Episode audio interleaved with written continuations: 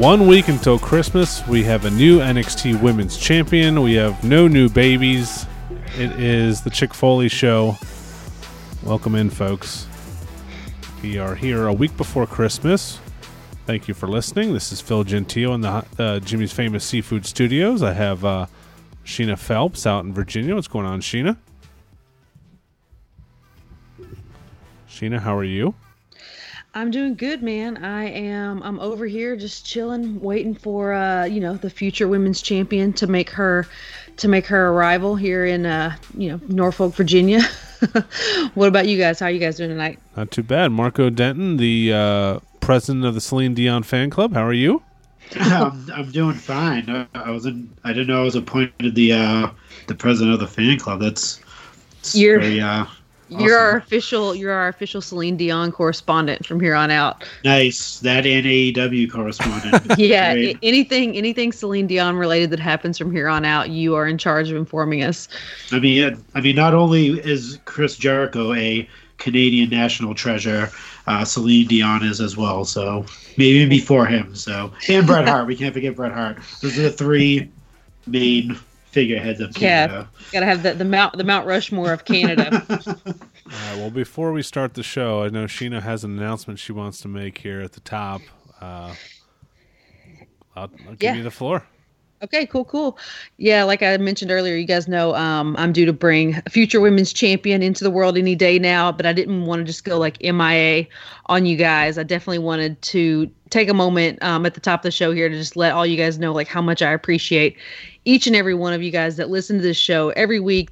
You engage with us on social media on all of our different platforms, and you guys make this show like so much fun for for all of us. So thank you guys so much. Um, and like 2019 was just like super super awesome. I never had any intention to like start a wrestling podcast, but I can say it's been like a really cool growth experience for me, and I've met like so many awesome people in the process we you know our chick foley fam um you guys are just you guys are just the absolute best. And uh you know we celebrated our first year doing the show which i think is a huge accomplishment. I think a lot of podcasts probably fizzle out. You know people realize what a commitment it is to do something like this to show up week in and week out. Um but we we made it over a year and we're heading into we're like you know well into our second year already. And uh it's pretty pretty cool. So we were able to you know uh, host a super successful charity event this holiday season with a toy drive and you guys definitely you know made that a super success. We added a new co-host in marco like so our show is growing which is super cool. Um and i have no doubt that 2020 is gonna just be even better. But that being said, I am officially kicking off my maternity leave from the show, and I will re- uh, return at some point early 2020. But I know that Phil and Marco just have some awesome stuff and some killer guests lined up for you guys in the near future while I'm out. So um, keep listening, keep tuning in. Uh, but I, you know, I just couldn't take this hiatus without saying thank you so much. And I want to give a super special thank you to my co-host that I share the air with each and every week that watch a shit ton of wrestling and spend an obscene amount of money on action figures to make this show as great as it is. So thank you, Marco. Thank you, Phil. You guys are the absolute best. Um, but for now, I am going to introduce a special guest host for tonight's show. Um, the Heel Husband is making his second ever debut on the Chick fil A show. So back to back weeks, you guys get to hear from the Heel Husband. So I'm so thankful for him too, for being able to step in and um, take over when I'm not feeling, you know, all the way 100. So um, with that being said, I'll, I'll hand it over to him in just a minute. Well, Sheena, we couldn't do any of this without you. I mean, the show's named after you, for God's sake. but uh, we, uh, I mean, I know Marco probably feels the same way. I'll let him chime in. But uh, wish you all the best. Hope everything goes well, and uh, keep us updated. Keep all the, the listeners updated, and uh, yeah, I'm sure uh, it'll be a couple weeks. I know you're not one to rest too much, so uh, you'll be up working, Yeah. working out and watching wrestling. So um, we'll we'll miss you, but I know you'll be back soon. For sure, for sure. I will I will definitely I did you guys with one more for sure, for sure.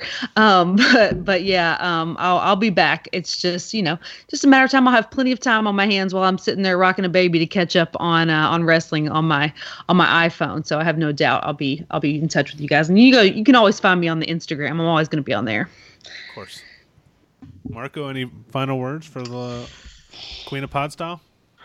Uh, yeah. So, um, yeah, just you know, I think I said it earlier. You know, it's it's it's a pregnancy, so obviously you're gonna get like you're you're you're you're beat down, you're pretty tired and stuff like that. So the so the focus, you know, um, isn't there for us, but we're Mm-hmm. here to pick up the uh, pick up the pieces and, and keep it going. We're like the uh, we're like um, let me think. I'm trying to equate me and Phil to somebody. We're like we're like uh, Dean Ambrose and Seth Rollins continuing on with the Shield name when uh when when uh, Roman Reigns went down with the flu a couple of years Right. ago. So exactly. and um and and Heel husband's like our Kurt Angle stepping in.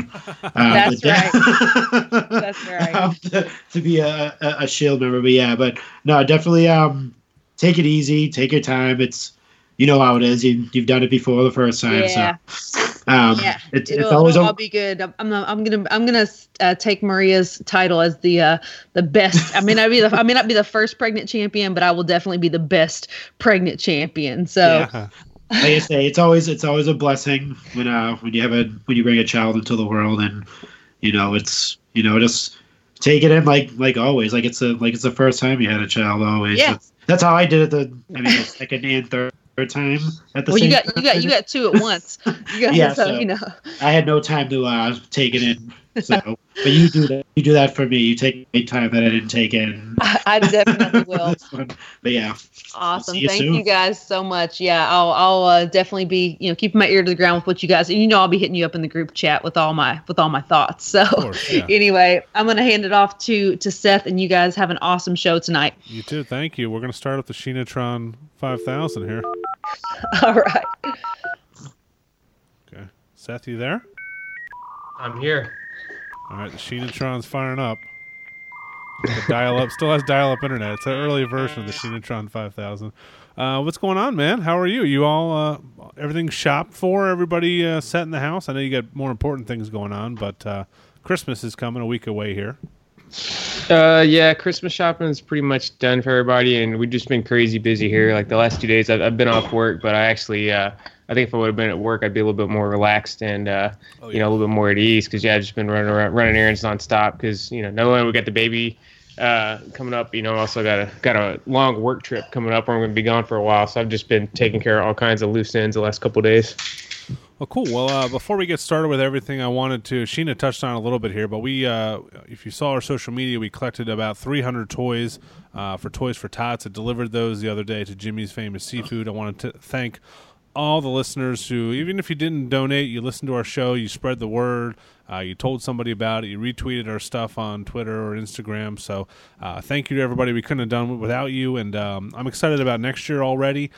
Uh, I'm gonna be on the on the lookout for some deals over the next couple months and, and see what goes on clearance as far as figs and stuff like that. But it's cool to think about. I mean, they, they, they told me that Toys for Tots. I guess they uh, they go to the Marines. They bring them to just different uh, local homeless shelters and and uh, children's hospitals and stuff like that. So it's it's pretty damn cool that uh, our little podcast you know can help out 300 different kids. So uh, pretty cool stuff. Yeah, it was impressive. I saw the uh, the pictures and videos. That was a, a hell of a haul. So it's definitely something to be proud of, especially for you know a 100% independent podcast like this. Get that kind of support from uh, from all you guys, fans and listeners and stuff. So I thought that was really neat. For sure, we will. Uh, we'll we'll run down the list of all those who donated next week because we're going to do a giveaway for something with that. Uh, but uh, let's move on. Let's get the credentials out of the way here first. You guys can shoot us an email, askchickfoley at gmail.com. Sheena will be laid up, but she can still, ch- still check those emails. Um, you can follow her on Instagram at chickfoley, and uh, the, the Twitter account is at chickfoley show. If you want to yell at me about anything over there, uh, Marco, did you or, or Seth too? Did you guys did you guys receive the Legends alphabet books? Did you read them to the kids? What do you think? Ours has not Uh, come in yet. Okay. yeah, I haven't got mine either. Oh damn. Um, Okay. Well, I'll talk about it next week then. I thought, man, I must have sent it like the cheapest. Uh, the lady, the the lady at the post office knows me by now. I'm there, I'm there so goddamn much. She's probably just knows to send it like the cheapest way possible. But uh, yeah, okay, Yeah. That, that should be there soon. I've been reading it to the to the Naster here and there. He loves it. Uh, we'll we'll get your reviews on that next week. Uh, it's patreon.com slash Chick Foley Show if you want to support the show. Uh, we have recorded some bonus uh, interviews in the uh, the news of Sheena pending uh, baby arrival. So um, we'll be posting those in the next couple weeks. I interviewed Stat Guy Greg from the Cheap Heat podcast over on ESPN, and I interviewed Chris Van Vliet, uh, backstage reporter for AEW. Both about a half an hour, forty minute uh, interviews. We talked about everything wrestling related, how they got into their podcasts. And, and all that good stuff. So it's pretty pretty cool stuff. I have a couple more lined up over the next couple weeks. I'm gonna I'm gonna record uh, to fill the time here when we might not have episodes every single week. But uh, yeah, it's patreon.com slash Chick Foley Show. It starts at a dollar per month, and you get access to our Facebook group and our show notes emailed to you every single week, and it goes up from there. So uh, if you want to support the show, that's the best place to do that. Um, I guess let's start with um, TLC and work our way up to uh, where we are now, guys. Give me your overall thoughts. I'll start with Marco. Uh, overall thoughts on TLC, what you liked and what you didn't like. Um, I thought it was a pretty solid pay per view. I didn't. Uh, I know it was like a lot of mixed reviews. If you wanted the uh, the Twitterverse and were reading the uh, timeline for TLC, but I thought it was pretty solid. I didn't. I didn't not like any matches. I know like uh, one in particular that people were kind of like weirded weirded out about was the Bray Wyatt and Miz uh, match. Um, but um, I I took it as like a it, it, it was something different, and I think like when you go back when you figure out the Bray Wyatt character as the Mister Rogers character, not the Fiend, uh, when they delve into that more, I think you'll get you if you go back and watch it, you'll get it. Um, I think that was like the the standout one that everyone was talking about the most, not as in a good way, but kind of in a mixed in a mixed way. But overall, I thought top to bottom it was good. I even like the pre-show, um, especially when the uh, the revival kind of took a shot at Booker T and his brother there. And There, uh, uh, the rumors are swirling that that's some that something might happen in uh, at a Royal Rumble. They may be uh, you might see the return of the um, the Ebony experience against the revival, which would be pretty which would be pretty cool. But but yeah, I like I like the pay per view. I didn't I didn't hate it at all. I thought it was like a good end to the uh, to the year uh, for pay per views. It was it was a kind of like an up and down thing for the WWE when it came to like um, their their show. So I thought it was like a good ending to the show. It wasn't like the most spectacular pay per view, but it was entertaining enough where I I didn't hate it at all. Seth, what was your uh, your standout match on this card? Um, I got to give it up to to New Day and Revival. They really killed it in that ladder match. Um, you know, it's kind of hard to get excited uh, about a New Day and Revival match. I feel like we've seen that a couple hundred times over the last uh, the last two years, but but they really brought it. Had some unique spots, and I thought that was uh, just a really good match. And then um, close second was was uh, Murphy and, and Aleister Black right after that. Yeah, Those guys were really badass. laying into each other. Um, I'm I'm having trouble. You know, I don't think anything else from after those two matches is really going to make my uh, my 2019 wrestling yearbook. It was all pretty much forgettable after that for me. Yeah, I uh, I want to touch on the final match, the main event, because I went back and watched it right before NXT tonight, and uh, it's pr- pretty bad. I mean, if anyone hasn't seen it, it was uh, the Kabuki Warriors versus Becky Lynch and Charlotte Flair ladder uh, TLC match for the the women's tag team titles. Went 26 minutes, but uh, it was clear I mean, about halfway through the match that Kairi Sane uh, was concussed or was definitely not uh, in sorts. there was one spot where she tried to do an elbow off the announcer's table onto uh, onto the floor, and Becky Lynch kind of booted her to the face, and I think that's where it happened. But you know, I'm, I was not there. I'm not. I'm not too sure. But um, uh, I don't know if they're going to have any kind of repercussions from this because they kept they kept kind of going. Uh, we saw later in the match that Charlotte, uh, right after that, Charlotte tried to spear her, and she just kind of like was like a sack of potatoes. Uh, there was a couple other spots where you could kind of, when I go back and watch it now, you can kind of see Becky Lynch like talking to her and, and talking to the refs, and she was kind of the quarterback of the whole thing. But I don't know if you guys thought there was uh you know any anything that should come from this. I mean, I don't know if Charlotte just didn't realize the uh, extent of the injury. They've kind of tried to downplay it on social media since then. Um, I don't know if I'm just making a big deal about this or what, but I mean, in today's day and age, where you know, in you know, other sports or you know, you look at the Daniel Bryan situation; they take concussions pretty seriously. I, I, was surprised that they let the match keep going. I mean, she was pretty, pretty out of it uh, toward the end of that match. Yeah, it was easy to tell uh, something was off, and I don't know why they didn't didn't just call it audible. You know, they have the, the you know the biggest roster of talent that they've ever had in in their history. Um, they could have done anything. You know, they could have pulled um, Kairi and you know made it a, a handicap match or something, or sent somebody out as an emergency replacement. You know, um, they have, they have enough enough pros backstage and enough people with with eyes on everything that's happening there, twenty four uh, you know around the clock that they could have called something on the fly and salvaged that match. Um, I, I, think it's interesting that you know I don't know if, how much you guys keep up with the dirt sheets or whatever, but uh, Vince and Triple H, neither one of them were at the event.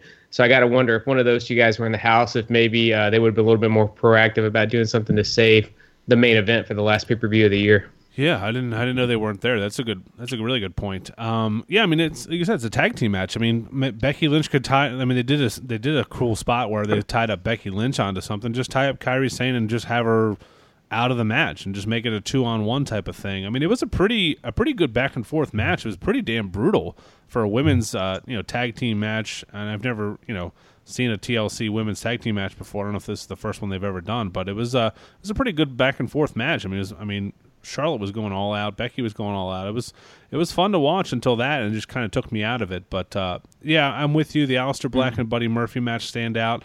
I love the New Day and Revival kicking it off with that ladder match. It kind of the card went down from there. It wasn't um, wasn't super exciting. We kind of talked about it last week. I'm not, I'm not too sure why the Bray Wyatt match wasn't. I don't know why they just didn't make that for the title.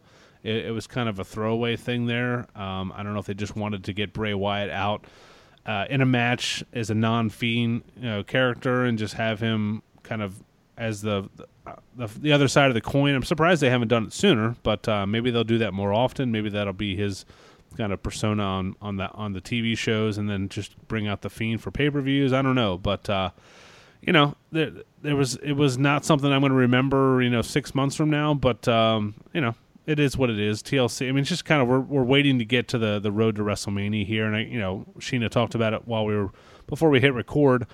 Uh, we have the Royal Rumble on the 26th of January, so we're just a little bit over a month away from that. It's going to feel like six months uh, before we get to that. Now that we've had a pay per view like every three weeks, but uh, I'm pumped. Right. For, I'm pumped for Royal Rumble. That's always a good time and kind of kicks off the main the main uh, I guess part of the season you could call it for the WWE. So, any other takeaways before we get into uh, what happened tonight on NXT and AEW? Yeah, I actually got a uh, a big bone to pick with that Miz and uh, Bray Wyatt match. So oh, uh, when when I watch wrestling, I uh, you know I, I really try to go kayfabe only. I, am I'm serious about that. It's my time when I suspend dis- my disbelief and I just enjoy it. You know, I, I took like a 10 year break from watching wrestling, started when I was around uh, 19, just because I, I kind of got too cynical. You know, I was too into reading all the internet stuff and looking into the booking and criticizing stuff. So when I got back into it in uh, 2014, when WWE Network came out, I, I told myself I'm just gonna just watch it for what it is and just enjoy it, and be entertained. But that being said, something that just completely took me out of, uh, you know, the storyline and the mood and everything. So uh, you know, last two weeks ago on SmackDown or whatever, Bray Wyatt basically, uh, you know, invades the Miz's house, right? Like goes and you know messes with his kid, you know, whatever. He had his you know creepy doll in the crib, had the puppets, whatever. So think about it. you guys are both, uh, you guys are both parents, you know. Think about how just you know angry you'd be, how out for blood you would be if somebody did anything to your family like that. When the Miz's music hits, he makes his normal entrance. He comes out like he always does, you know, does all his poses plays to the crowd and all that. He should have been coming out like a man possessed and ready to just lay it in on uh, Bray. So that just, you know, it's, it's always kind of tough for me to take the Miz seriously as, you know, a tough guy babyface anyways, but that really just kind of killed um, any any hope for me on ever buying into the Miz as being a threat uh, against Bray Wyatt or, or, really anybody else for that matter. yeah, I think that was go go ahead. Yeah, Mark. that was the actual that was the actual uh, what I was reading about, about a lot of the oh the fans that was their gripe about the match. It wasn't like the match per se. Um, it was a it was a about the fact that like the Miz was not like angry enough against Bray Wyatt. Like, and he like even in his promos leading up to the match, he's like, "This is my family." Um, he, he's like, "I had to protect my family. I had to do." It sounded like he sounded like he was was kind of like a man possessed that he had to. Yeah, like, the promos were great. Yeah, and he actually didn't do it. He like you said, he did his regular poses. Like he should just came out like in his regular clothes, not even in his like his Miz attire. Just like walked, like ran down to the ring and just like egged him on or whatever. But like, yeah, I don't think I, I think kind of they they could have went uh, that that way with it. They should have had him as like like you said like a man possessed. They should even had him uh, uh, go to the Firefly Funhouse again like Seth Rollins did and like not burn it down, but like kind of destroy it or something. Or like yeah, they could have they could have went that route too. Um, just one one thing to add on the um the Oscar um, Becky Lynch Charlotte Flair match. They could have actually did a repeat of last year, um, and just took Kairi Sane out of the picture and made it a like a two on one because she did beat technically both of them last year at the Yeah. at TLC um, when she when she won the SmackDown Women's Championship against uh, she pinned Becky Lynch. So they could have went that route and just had her do it twice in a row, like just take Kairi Sane out and just have her just not destroy both of them, but just like pin Becky Lynch or pin Charlotte Flair maybe this time around, as opposed to Becky Lynch and do it that way. Um, that would have been. I would have. I mean, if you're like a, obviously if you're a longtime fan, you would have picked that up that they had that, or they would have said at the announcers and like, "Oh, this is a repeat of last year." Um, it's it's them three in the in the ring or whatever, and it was a tables, ladders, and chairs match they had last year as well, so it would have been much of a difference. But what do we know? Well, yeah, what do We're we just know? We're just, we're just smarts. uh, well, I mean, it goes back. What you said, uh, Seth. It goes back to you know Triple H and Vince not being there. I mean, I, I would think they would have picked up on that uh, storyline cue from the Miz, just kind of go, you know, something that they would have picked up on and, and had him change because yeah, it doesn't, just doesn't make too much sense. But uh, uh, what what did you think about that match, Sheena? Sheena Tron five thousand. me personally i just feel like it's it's stupid Oh, okay. Well, good good stuff, Sheena. Thank you. We appreciate it. Let's. Uh, I, I did not watch Raw or SmackDown because uh, this time of year I'm uh, busier than a one arm paper hanger. Uh, so, did, can you tell me anything from Raw, guys, that happened besides we're we're continuing uh, heel Seth Rollins here going forward? Uh, it's really been just a revelation on how much better off uh, as a heel that uh, Seth is in a babyface. You know, and, and I like Seth as being being a good guy. Um, you know, at, at points last year and earlier this year, he was you know the biggest babyface I'd say in the whole uh, you know world of pro wrestling across all all uh, you know all organizations, but. He just seems so much more natural. He's much more believable. You can tell he's having a good time with it. He he opened up Raw this week and delivered just an awesome heel promo. You know, the crowd was buying it. Everything he was saying was believable, and uh, I think he's all in on on making himself the most hated man in WWE now. So he did a really good job.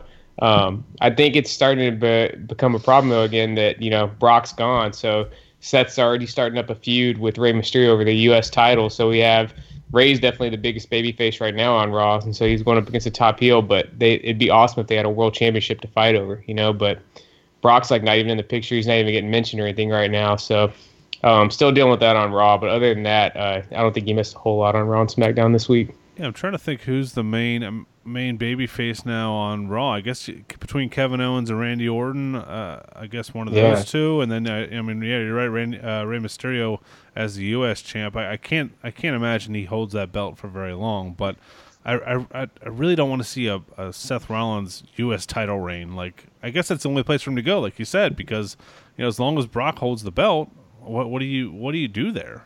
Um, Yeah. be interesting to see what happens in 2020. Uh, we just finished up uh, NXT and AEW. Uh, we'll get to a, uh, NXT in a moment. Did you watch AEW? I know you kind of watched it here and there on your phone, Seth. Did you watch it? Uh, our AEW correspondent, Marco Denton. Um, I flipped back and forth actually this week. I didn't uh, really focus on AEW, but um, they uh, I did watch the Jericho uh, Jungle Boy Jack match. Uh, that was actually really good. Yes, it He's- was. That guy's a freaking talent and a half.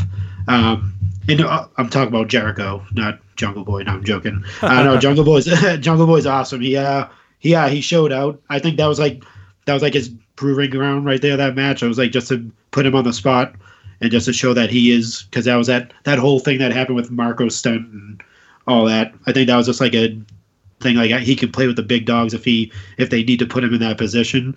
and I think he proved it. Um, other than that, I didn't get to see the Bucks and SCU match, so I'm not sure who won that because I was watching the Shayna. Uh, SCU uh, SCU ended up winning it. It was a good match, but yeah, the Bucks took another L, and then uh, Uh, after the match, the uh, the Dark Order came out and attacked the Young Bucks. huh. Yeah, they, yeah, so uh, the they Bucks added, lose streak uh, continues.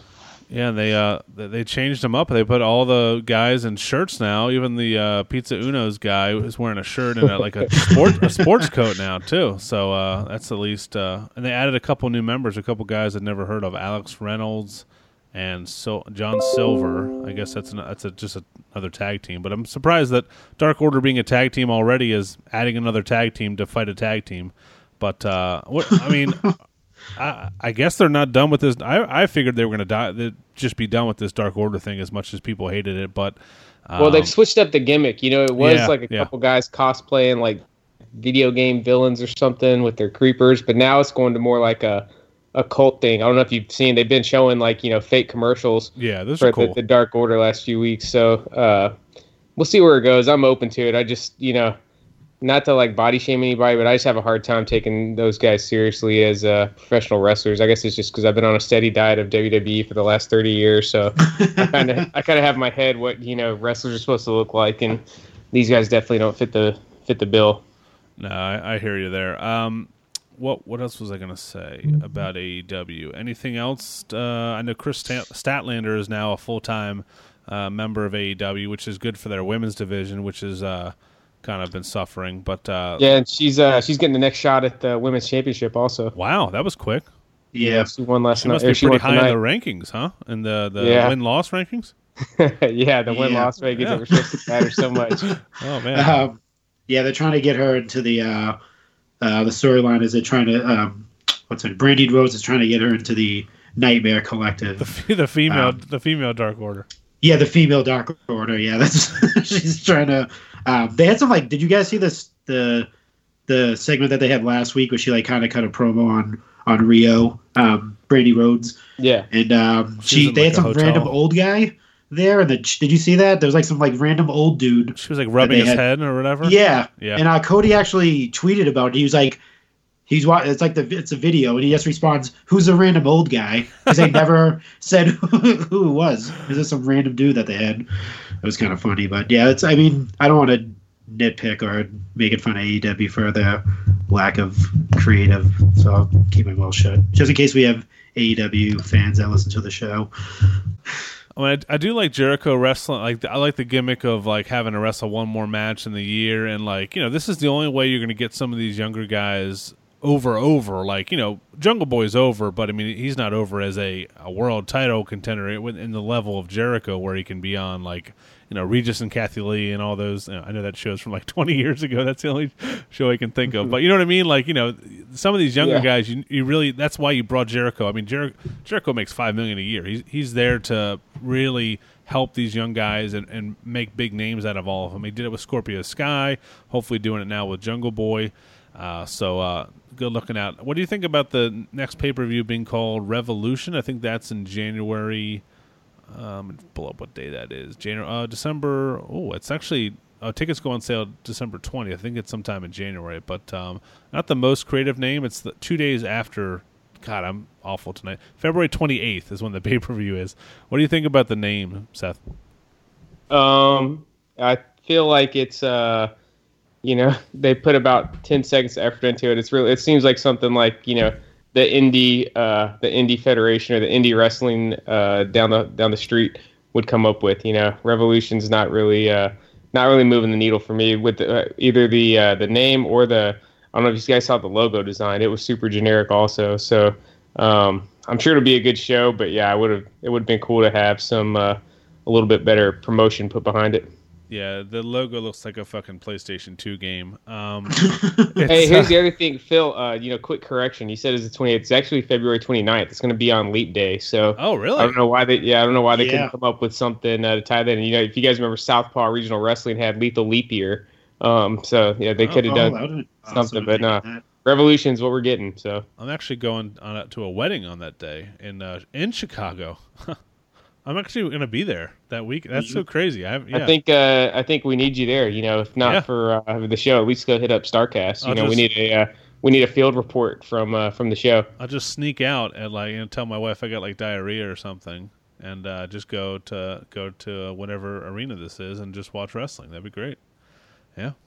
Um, yeah. So AEW having another pay per view that'll be good. Uh, NXT tonight kind of stole the show. I didn't watch the first hour of putting the kid to sleep, so let me know how the Finn Balor Adam Cole match was. I can imagine it was pretty badass. Yeah, it was awesome. Adam Cole survives with the belt again, but uh, but yeah, NXT killed it. You know, it was the last NXT for the year, so uh, it was really kind of like uh, you know, I'd, I'd, call it Takeover Light. It was it was close to a Takeover event. Um, but yeah, they just you know they rocked the house once again. They announced the uh, the Dusty Rhodes Classic is coming back early next year, so I know that's that's got to annoy Cody a lot. We know how sensitive he is um, about anything that WWE is doing, and now they're uh, they're running the tournament named after his dad, uh, and it's going to be going on Wednesday nights, head to head with with his company. I love Yeah, it. I love it. Yeah, I mean, they uh, we got to see the uh, return of uh, spoiler alert, Johnny Gargano Yep. at the at the top of the hour. Um, he's a, he's actually the reason why Finn Balor did not win the title. He's he distracted Finn Balor and was succumbed to a low blow by uh, Adam Cole, and he got pinned and lost his ti- uh, well retained the title. So yeah, that was pretty awesome. God, those guys are going to put on a damn good match whenever they get in the ring together. That's going to be awesome.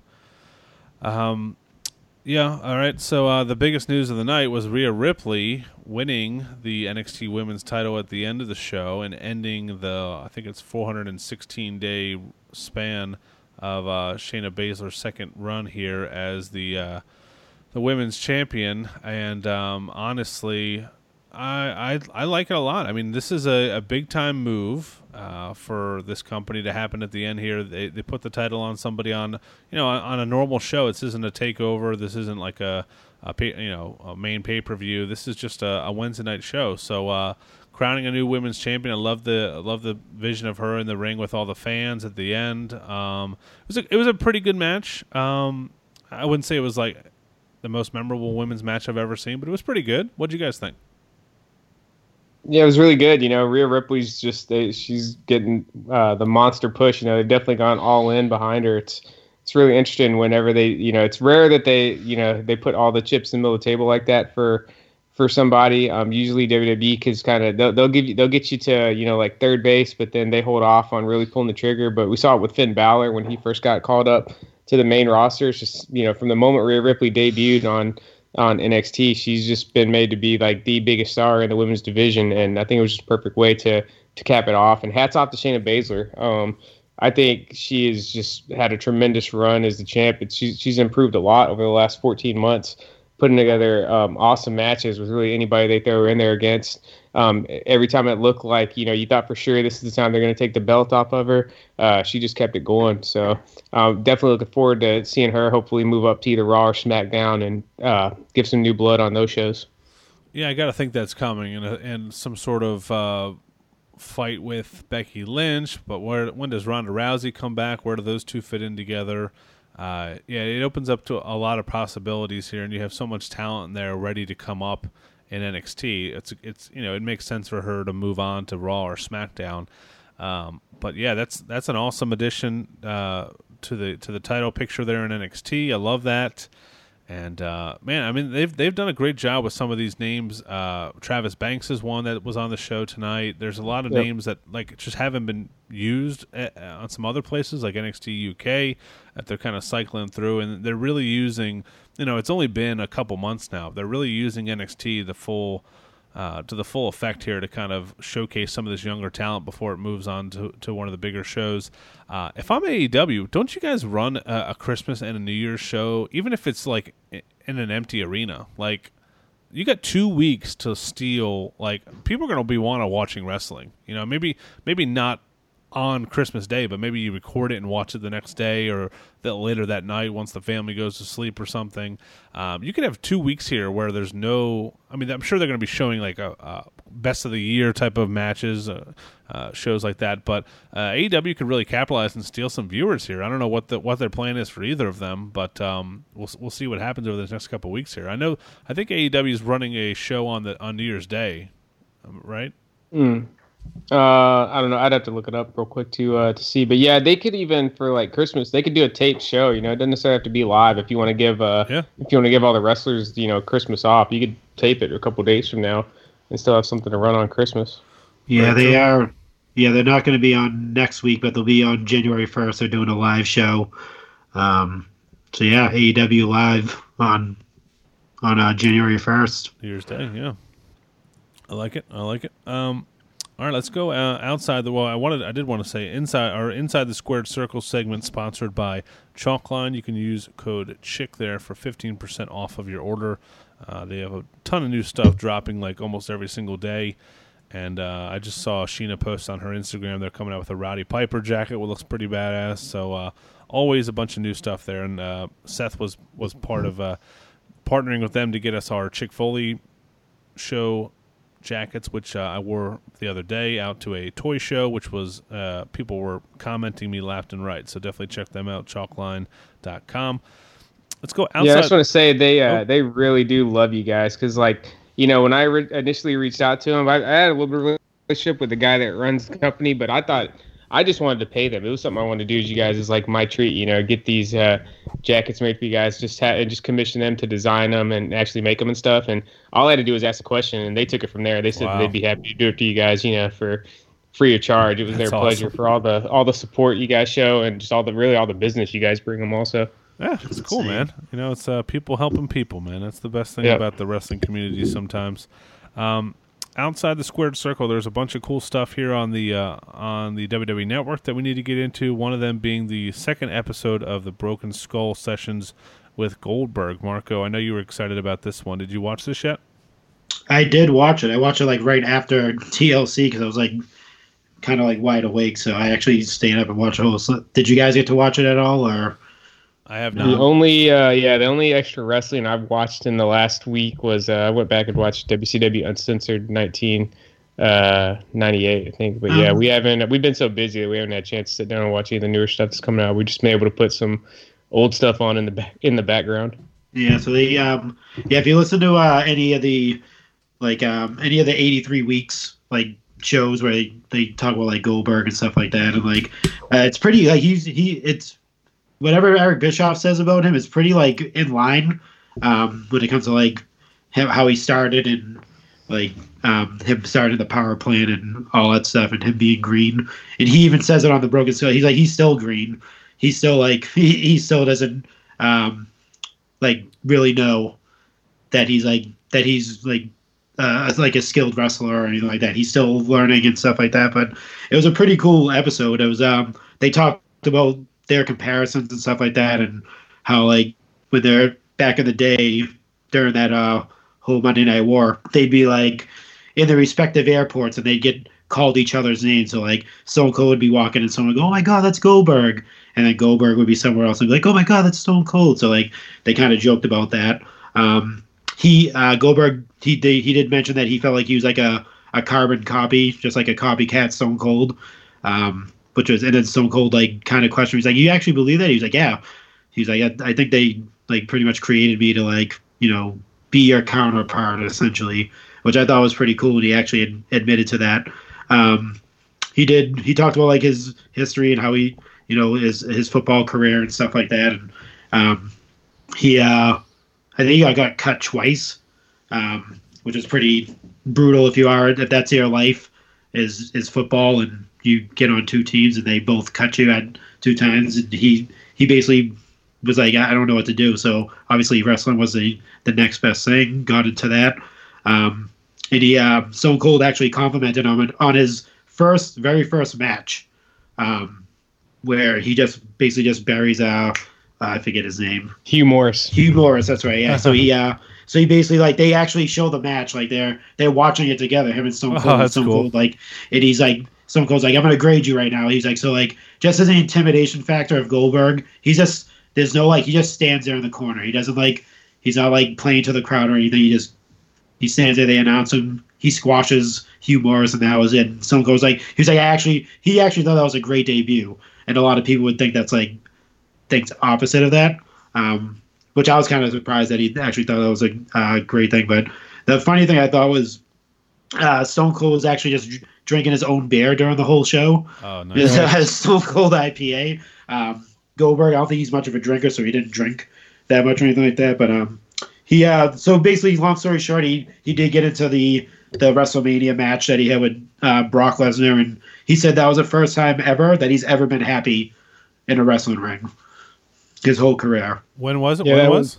When he faced uh, Brock Lesnar at uh, WrestleMania last 33. Wres- WrestleMania 33. Yeah, he said that was the very first time he actually was able to like take in the crowd and like actually be happy to be in that position. He was like the the whole all the years he was wrestling, he did he didn't he wasn't he wasn't happy about it at all. He he just didn't feel like he belonged. Like he felt like an outcast. Stone Cold said the same thing. He was kind of like the same way.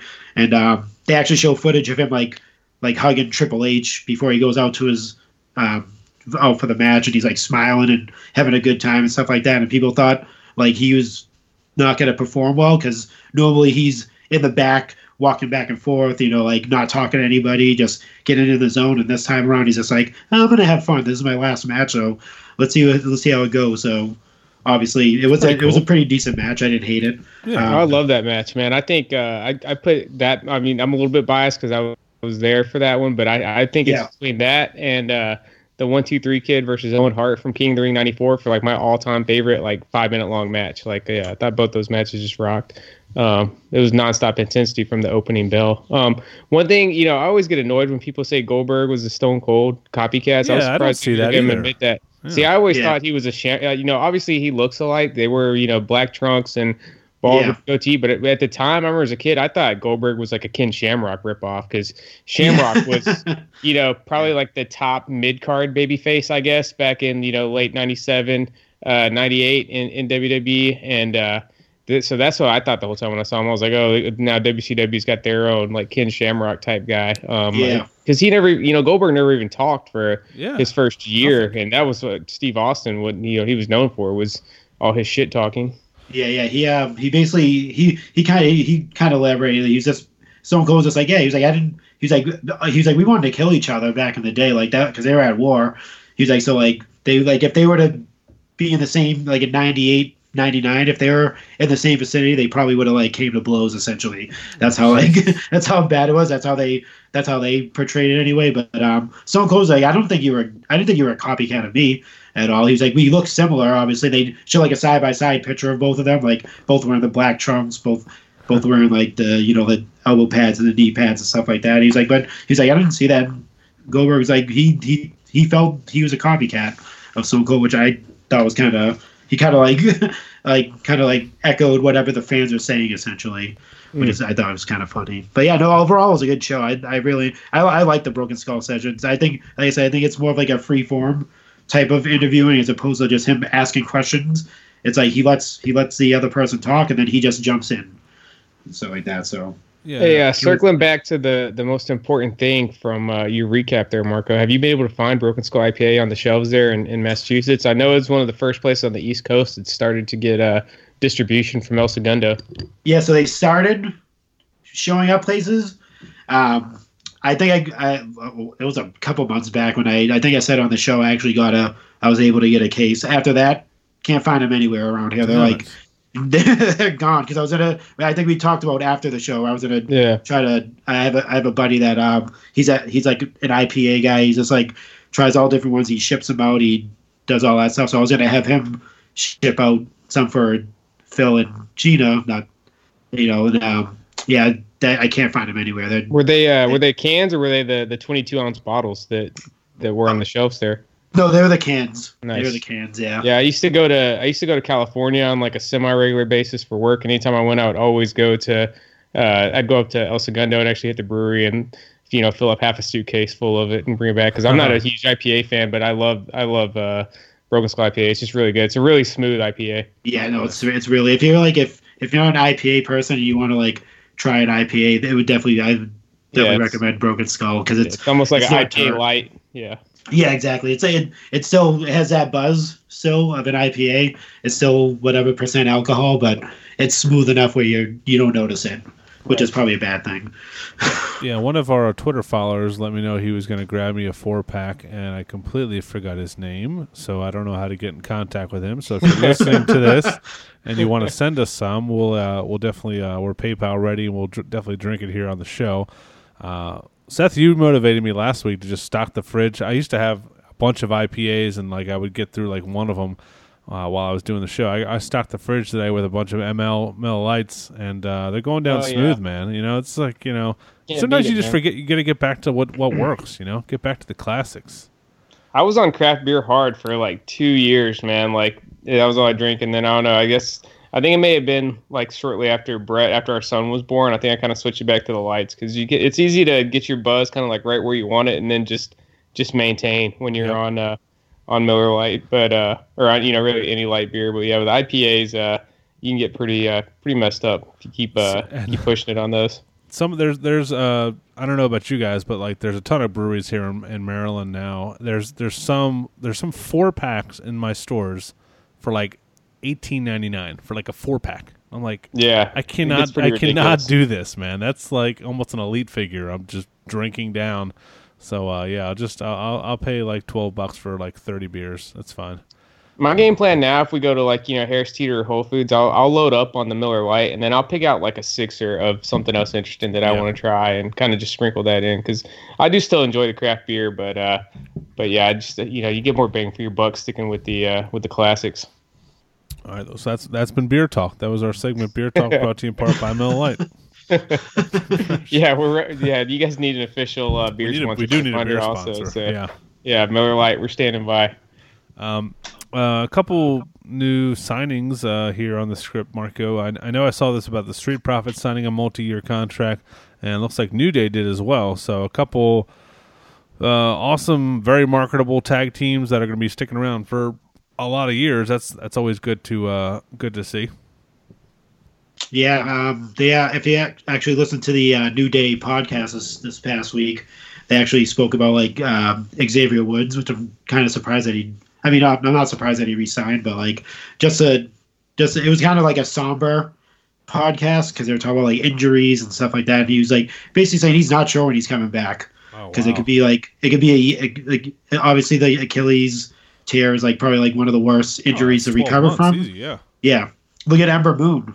Um, same type of injury, and she hasn't been back at all. She's she's on backstage, I believe, recently. But yeah, he he's basically saying like they basically talk about like what goes through your mind and like how you feel left out and and all this stuff. And like Big E actually chimed in and said when he was injured, he only got for six weeks. But like that whole when they did like the Big O, Big O, and he big Oh, yeah. uh, oh yeah took over. Yeah, he said he felt like slighted. He felt like he he didn't he didn't like that at all. He was just like I felt like oh I could be easily replaced if you guys wanted to, being on the sideline. So like Xavier Woods basically said the same thing. Like you know I'm, I'm on the sidelines right now. He's like you guys are you know keeping my name alive and well. He's like but. I mean, just something like that. You could easily you could put someone else in his spot if, if they needed. If they wanted a third member, they could probably do that. I'm not sure if they would do that, but that's the mentality that he's going through. But um, but I'm actually kind of surprised he resigned, or they all resigned. So I'm assuming he has high hopes of coming back. Um, I think he said nine months to a year is probably that. And so that's a long. He's going to miss like literally all of next year, which is kind of.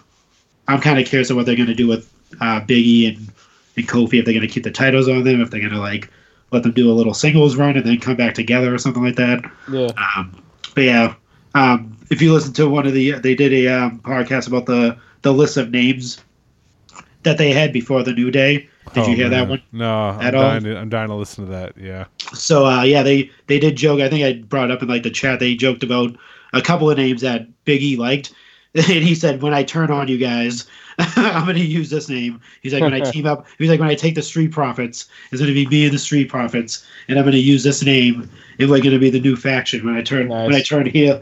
It's it was hilarious. But yeah, you got to listen to it. It's a really good show. Actually, it's like you said, it's just three dudes just riffing about stuff. But yeah, the last episode, if you don't want to cry or be sad, I want to listen to the uh, the injury one.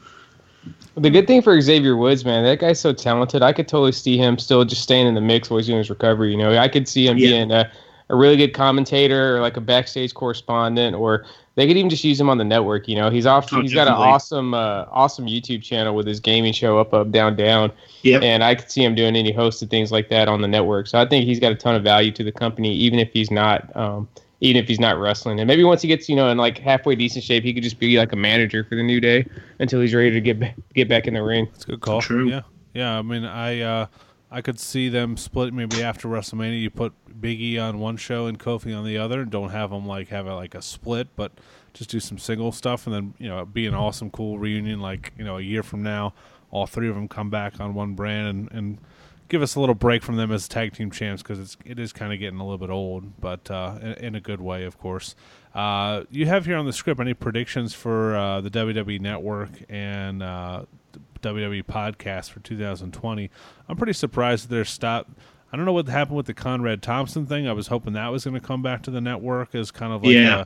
a, a, video version of their podcast, but I, it's probably tough with uh, Bruce Pritchard working there now. And um, I guess and Conrad's not... got a really, uh, really close relationship with all the AEW guys. You yeah. know, he's running Starcast in line with True. all their big events. So yeah, yeah, probably just got a little, uh, probably got a little complicated on that relationship. And then uh, I guess we're not going to get any more of uh, Zack Ryder and Curt Hawkins figured out. I guess they're not going to bring that back. I know those oh, guys. Oh, really? Yeah, those guys still do like some fig hunting videos on their YouTube, which is cool. You should check out. But I guess they're not going to. You know, I'm surprised. Like, what is like? I don't know how you would you know judge ratings on a a service like WWE Network because people aren't like. You know, people can't. You know, it's just hard to find stuff. First off, when there's new things on there, they don't always. Yep it doesn't always pop up. Like when you go on Netflix right now, I can probably tell you the three things that are going to pop up there because it's the three newest movies that they've come out with. It's a fucking Ryan Reynolds movie that they keep trying to make me watch.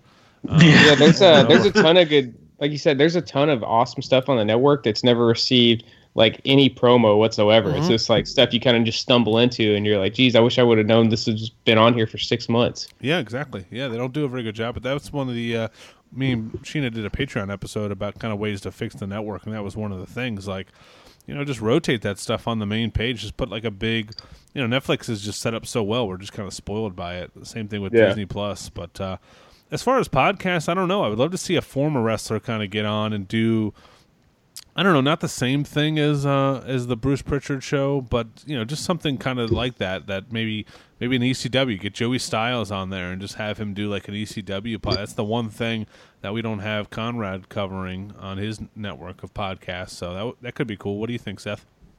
Yeah, or instead of Joey Styles, why don't we go to the man himself and get Paul Heyman on there? You know, we know he's got the gift of gab, and there's got to be nobody that knows the ins and outs of ECW better than him. But I know he's probably got his hands full running Raw every week. Um, I'd be interested to see. You know, you mentioned the Major Brothers. If they try to fold them in and make them an official part of the uh, the podcast network, those guys obviously do a great job with their show every week and have built a big following. So um, it seems like that'd just be a natural fit.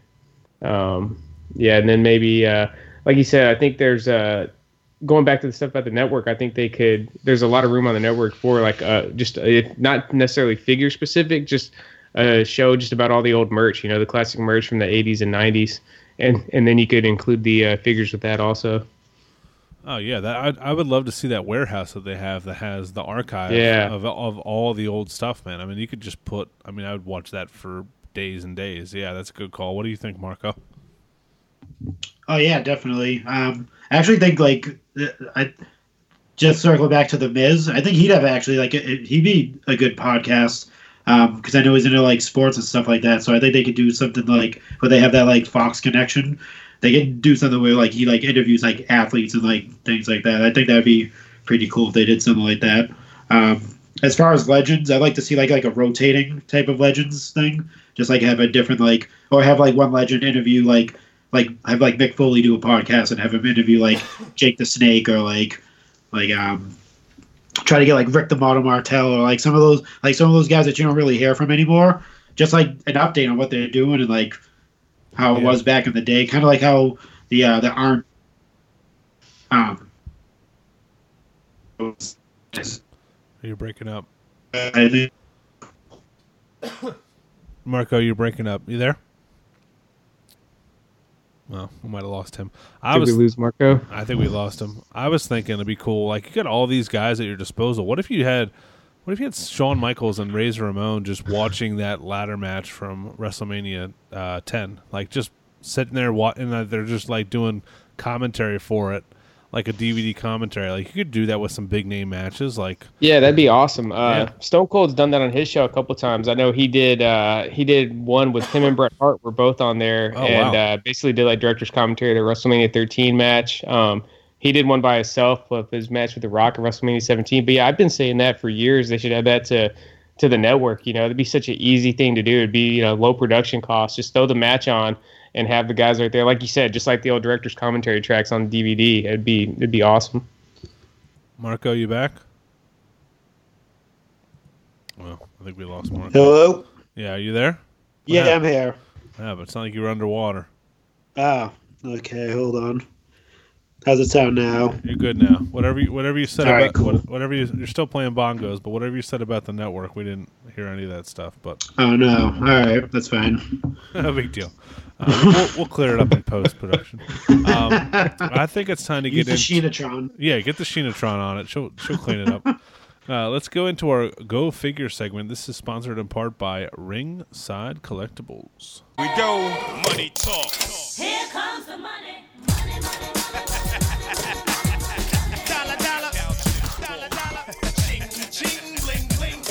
All right, this is our weekly segment, our Go Figure segment, where myself and not Sheena, but Seth and Marco let you know what items we purchased, uh, whether it be wrestling figures, merchandise, and everything in between. Uh, as I mentioned, this is brought to you in part by our good friends over at uh, Ringside Collectibles. You can use code Chick Foley there for 10% off of your order. Uh, they definitely have some good sales going on here as we get into the home stretch for Christmas. But uh, let's start with our new uh, co-host, Seth Phelps, the heel husband. What what did you guys get this week? Anything? Uh, so first off, yeah, thanks again to Ringside Collectibles. Yesterday, they they FedExed over a little pre-Christmas uh, care package. It had Elite 74 in there, so those are some really awesome figures. Um, the Goldberg, especially seeing that one in person, really kind of blew my mind. Like they just they, they keep getting better and better on this uh, with these True FX face scans. Um, it it just it looks like a little you know they shrunk Goldberg down and put him in a box and it looks perfect. I, I'm not a big fan of Goldberg's WWE run from 2003 and 2004, so I'm not actually going to make that a permanent addition to our collection. But um, but it is a awesome, awesome figure. Definitely the best Goldberg figure they've done so far. If you're just judging the uh, the figure itself. Um, so yeah, Elite 74 was cool, and then uh, we went back, you know, went in the Wayback Machine on eBay and uh, picked up Elite 10 Ted DiBiase Jr. That was uh, he was actually the last guy we needed, and we now have at least one of every single person that has an elite. We have at least uh, at least one of their figures. Um, so that was the the last one out of all. There, there, there, it's been over like 300 people that have had elites, and uh, yeah, he was the absolute last one we got. every so single person who's ever had an elite. Every person that has had an elite, we have at least one of them. There's no uh, there's no elite that we don't have. Holy shit! Wow, that is amazing. Yeah. That's really cool. Yeah, Uh, Ted DiBiase Jr. was the last one on Wow. the, uh, the, the the the the wish list. Okay, that's good to know. What uh, what about what about you, Marco? Anything you picked up this week? Your, st- your, store, Um, your stores have not had been very fruitful, huh? Neither of you guys have not. Have you guys either of you seen uh, Gorilla or um, Cassius Ohno in your stores? The last three days I've hit there's because I've been um, usually uh, my job is like ten minutes away from where we live at, so there's kind of only like the Walmart here by our house. But I've been working all the way across town for the last month. Um, so the last couple of days I've been able to I just I've been getting out early and I've been hitting every Walmart between here and home. So I've hit four WalMarts each the last three days, and uh, I've the there was one on Monday that had like four elites. The last two days I haven't seen an elite on the pegs. Like I said, that's hitting four different WalMarts Wow. both days. Yeah, it's it's been very dry. Um, I uh, found a Zeb Colter from 2013 basic on the uh, on the pegs at one Walmart, um, which it was actually gone the very next day. So I don't know if Oh, I don't know if that thing had been hidden for a while, and I just showed up right after it uh, popped out. But yeah, somebody definitely got that thing the next day, or or maybe I guess it's possible an employee found it and just took it off the pegs. But I like to imagine there's some big Zeb Colter fan out there that had been waiting for that moment. and. Finally, But yeah, it's been dry. So I've been pounding the pavement for Gorilla. Um, Cassius, I think he may be, be a victim of the the dreaded distribution problems because you guys know I'm like the the eBay warrior. I've been keeping close tabs on it, and he's been dry on eBay. There haven't even been anyone new one showing up. And if you uh, if you go on the figure forums, I don't know if you guys keep up with those hardcore or not. I may be the only one that's really that nerdy to, to check those on a daily basis. A lot of pe- a lot of targets have been getting um, Elite 71 cases with no Cassius or page in there. So I'm not sure what the deal is, but but people have posted videos of like popping open cases at Target with uh, neither one of the chases in there. So, and, and like I said, judging off the supply off eBay, there's definitely something going on with Cassius. So, I'm keeping my eyes on it. I'm starting to get resigned. I, you know, I'd have a hard time spending over 40 bucks for a Cassius Ohno figure, but um, I'm starting to think that may be what I got to do because I don't want it to end up being like a Harley Race situation. We were we were looking to get Harley Race for retail, um, kind of like when it was first hitting. There was a you know a good brother that I'm friends with ended up hooking us up. Was going to end up being like you know arguably the hardest to find elite ever. So I don't know. I got a feeling uh, this Cassius Ohno may end up going down that same path. We'll see. But yeah, it's definitely been very dry for us. Uh, you know, hitting the hitting the pavement the last few days. Yeah, but uh, before you go, Marco, I, I went to a Walmart or a Target, I think it was, you know, Target, yeah, and they had got they had like 24 on Pop Finder, so I stop in there, and go, oh, we still haven't loaded the truck. We'll come back, you know, around one. So I came back, so I'm like, oh, this has to be like, uh, you know, one of the newer series, and it was it was 71. It was doubled up. There was two Jeff Hardys and two John Cena's. There was no Page, no Ohno, and I actually tweeted at the guys from Mattel, like, "Hey, is this like, a, is this still in distribution?" And uh, Action Figure Attack on Twitter, uh, who's a great follow, let me know that they're yeah they're still they're still out there, but um, I've heard that from multiple people on a lot of Facebook groups, so uh, that's that's not a good sign. Uh, I don't know why there would be some that do have them and some that don't. Um, but uh, you know, I don't know. It's Mattel to blame. I don't know who's to blame. Uh, I don't know what to believe. But um, you know, keep keep it looking out there. I'm I'm lucky to have found one. One of the the, the good brothers found me one. I wasn't able. I've never seen uh, live in person on the pegs or anything either. So uh, it's been pretty rare. What about uh, what about you, Marco? You pick up anything? Um, yeah, so um, yeah, my, my targets are starting to roll out the 71s. Uh, I haven't seen anything at all, like as far as like the chase figures, just like this the Jeff Hardys and all that stuff. But um, um, I did pick up uh, the figure figure arts, the the Triple H, The Rock, and Nice. Stone Cold off of um, when uh, Ringside was having that um, uh, sale there. So grabbed all three of those to finish out the um, the the collection that uh, Sheena sent me. She sent me the Brothers of Destruction. So now I have all of them together. Um, I was fortunate enough today to uh, pick up the not pick up, but actually order the uh, WWE Masters of the Universe, the rest of the figures, um, because I already had the the collection with John Cena and Triple H. So that was pretty awesome. Shout out to Mike Lanham for throwing that up in our uh, private Facebook group. Um, that was pretty awesome. I jumped right at the chance and add those there. I think Phil, did you end up getting that? Yeah, so I bought uh, the, the Finn Balor like a week or two ago, and today I just I Yeah. saw it, in, and Mike posted, it, and by the time I checked it, it was gone. Or I was like, eh, let me give it a minute, and it was like they were all sold out in an hour, and they all came back in. So I grabbed the uh, Ultimate Warrior. Uh, so I have the ring with two uh, with the Cena and the Triple H uh, coming. My mom had bought that at her Walmart. She works there, so that was that was a nice hookup. And um, uh, Finn Balor and Ultimate Warrior. Those are probably the only ones I'm going to get from that series. I'm not too concerned. I mean, I say that now. I'll probably end up getting all of them. I don't know why. I, I don't know why I just didn't buy them when I uh, when they came up on the website. But I don't think anyone's seen them actually in stores yet. So uh, I don't know if No, you guys seen it. have. I don't think anybody Nope. that I know has. So uh, we'll see if they ever do. Uh, more uh, distribution problems. So uh, I know I, I see people complaining about the uh, the exclusives and the the distribution. It's just you know we it's the, what we got to deal with to, to collect this stuff. So uh, there's there's always ways around it. There's always websites. Uh, you you know I hate to toot our own horn, but we're pretty good about tweeting out and fa- and Facebooking and putting stuff on there.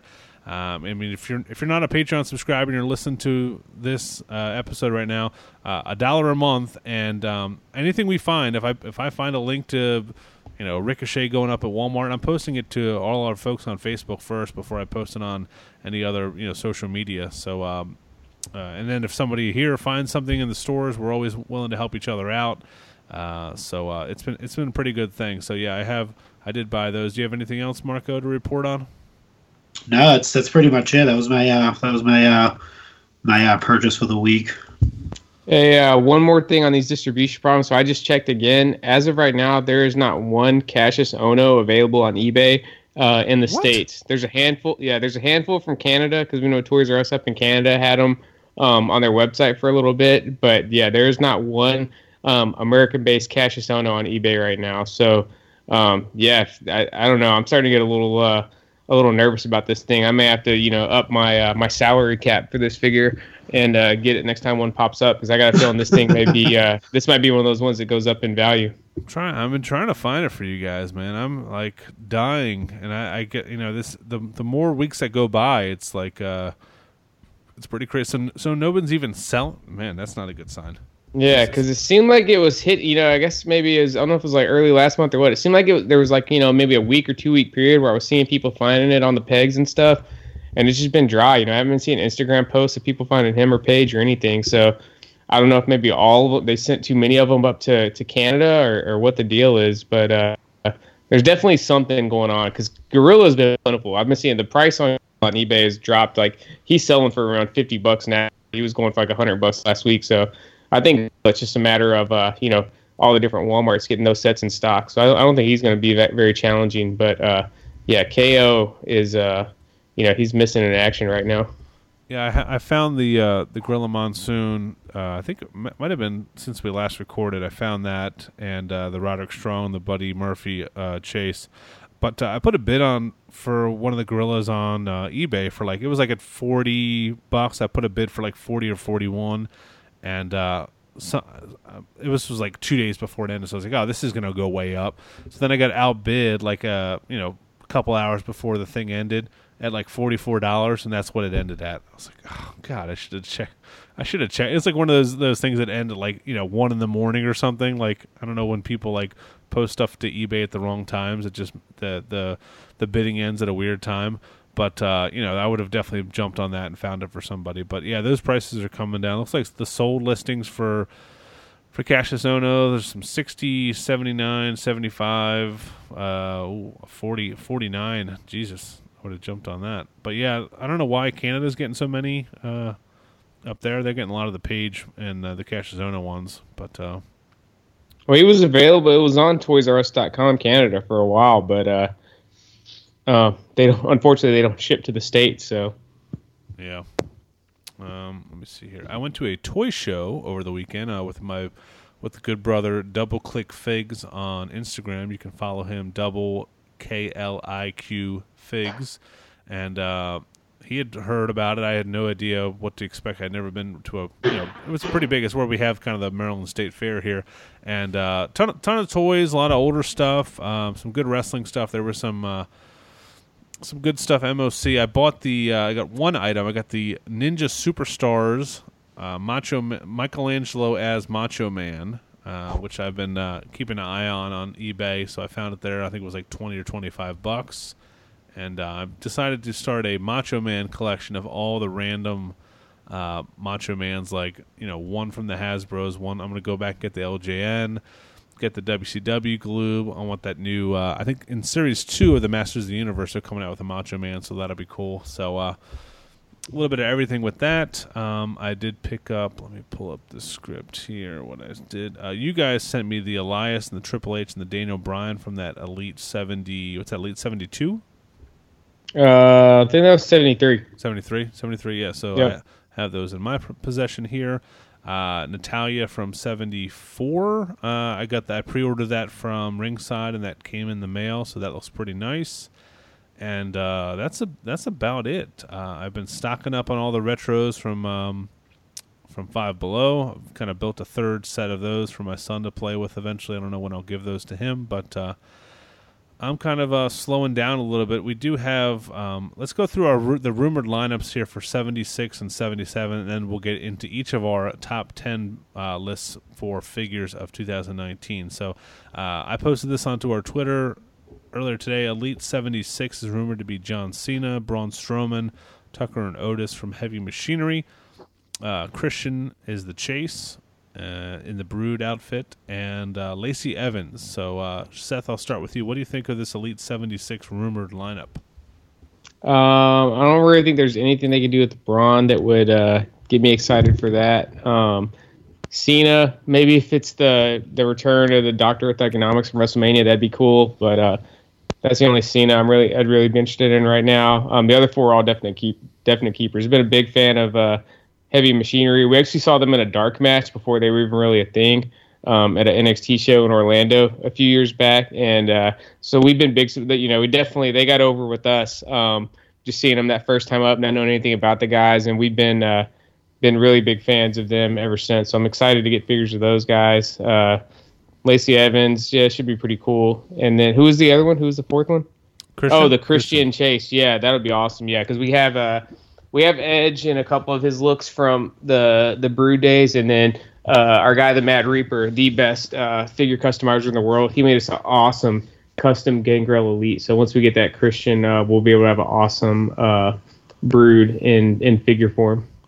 Uh, yeah, that Gangrel is pretty badass. I remember Sheena posting photos of that. Uh, rumored lineup for 77, Elite 77 is AJ Styles. Finally, we get an AJ Styles Elite. Oh, we need that. Yeah, need we- that in my life. Uh, I don't know what one. I don't know how many other colors they can make of that, but we'll see. Ronda Rousey, uh, the Bray, uh, Bray Wyatt, the Fiend, which we, we don't know if that's going to be a two pack or if it's going to be just uh, just the Fiend character. Uh, Viscera, uh, Rick Rude. I haven't- said the name Viscera in a long fucking time. That was that felt weird to say. Rick Rude is the Chase. I think he has the uh, the Ultimate Warrior pants from WrestleMania, or uh, no, that was SummerSlam '90, I believe. SummerSlam '90. Well, I think this is the one from. Uh, so we've already got Rick Rude from SummerSlam '90. I think this is going to be the one from their match at WrestleMania Five. Oh, really? Oh, okay. Yeah, SummerSlam '90 Rick Rude. That one got released in the uh, the Legend set Legend series. a long Okay. time ago. Yeah, And uh, Miss Elizabeth, which is a odd callback. I don't know what they'll do with that. I'm thinking maybe Mega Powers, but uh, I'm you- hoping NWO Liz. that'd be cool. Yeah. What do you, What do you think about 77? Obviously, the Fiend is going to be possibly the best selling wrestling figure of all time. What do you? I mean, how would it not be? Yeah, the Fiend is going to be uh, tough to find. You know, I'm glad that they're making it. Just uh, if you know, if this rumored lineup holds true, and it's just in the the main line, it's not a chase. Because if it was a chase, yeah, I think that would have the chance to be. You know, I think that would smash all eBay records for for figure prices at least at the start. But yeah, it sounds like a cool line. You know, anytime we get flashbacks, I'm always happy because. As much as I love the current product, you know, I'm still, uh, you know, I still get most excited about the flashback figures. So, huge Rick Rude fan. Anytime we get another Rude, um, I'm all for it. And yeah, hopefully they do something interesting with Liz. Like you said, uh, uh, if it's not going to be the classic Mega Powers Liz, then I, I just hope we get you know late '90s NWO Liz. All right, let's get into it. Let's get into our top 10 figures of 2019. We suggest that you guys hit us up with your list. Uh, we'll ask all our folks in the Facebook group, but also on Twitter, Instagram. We want to hear your list, and if maybe there's a figure that we didn't mention on our list, hey, it happens. There's a lot that came out this year. Uh, we definitely want to hear your input on those, so hit us up.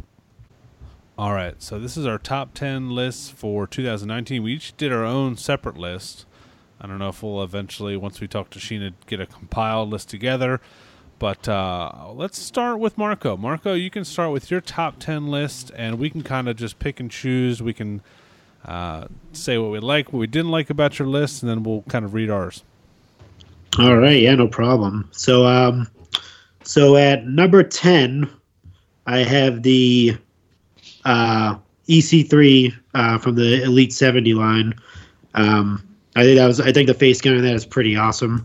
Um, it's pretty accurate with the with the body sculpt as well because dude's jacked out of his mind. Um, so there's there's no qualms there.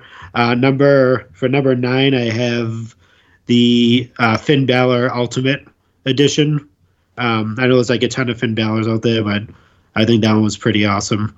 Um, as far as just like the the articulation and things like that, that's you can do all the weird poses that that Demon Finn Balor does, which I thought was really awesome there. Um, number eight, um, I have the Jeff Hardy Elite 71. Um, mainly because of face scans, they're all pretty amazing on it. Uh, for number seven, I have the uh, Velveteen Dream uh, from Elite 67.